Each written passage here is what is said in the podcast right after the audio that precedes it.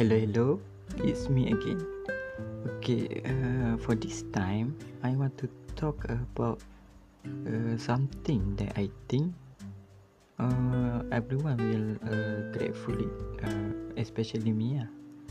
Um, but of course, some people will have a different aspect that they are love or grateful. But for me, uh, this is uh, five thing that uh, for sure I'm grateful for the entire of my life. Okay. Uh, the first one is uh, I am grateful for my health.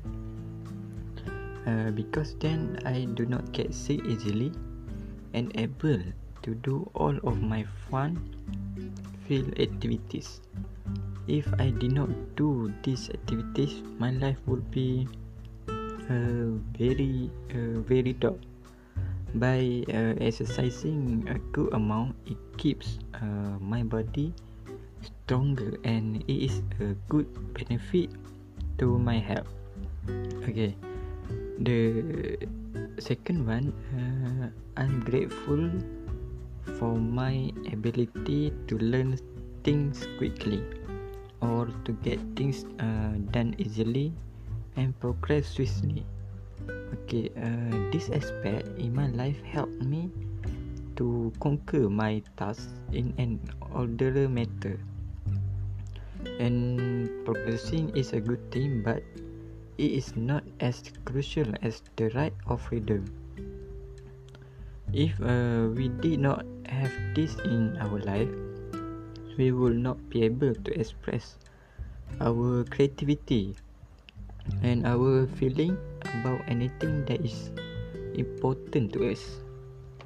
Okay uh, since uh, we have freedom every day in our life we are able to do activities that many other people and countries are not allowed to do it.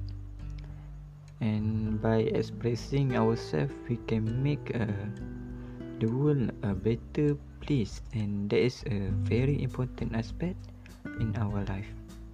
Uh, when it comes to helping uh, people in countries that are less fortunate than we are. Okay. Uh, to me freedom and free speech are not the only things to be grateful for. Um, but I'm uh, very grateful for the roof over my head or the food on my table and how I have many privilege each day in my life.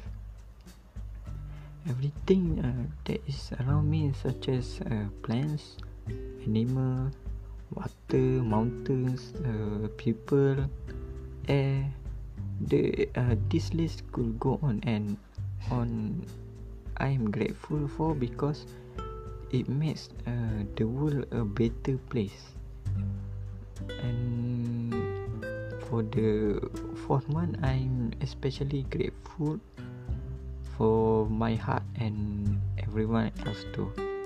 Our heart give love uh, to each other and help us to make uh, to make the right decision if uh, we give it our all and put our heart into what we believe in or we can see the endurance faith uh, hope energy motivation and reassurance to each other. With our heart we are all colorful filled uh, with personality and special in many different ways. Okay uh, the last thing that i'm really very uh, grateful is my family and my friend without them there will be only be half of my heart because uh, uh, because then i will not uh, have someone who care for me and whom i care for as well I am very grateful to have amazing and caring parents that are with me every day. I would be lost without my parents because they love and support me greatly in everything that I do and helps me to do anything that I wish to. Uh, so that I can be the best that I can be. Okay, I think that's all uh, from me. Thank you for listening. Bye bye.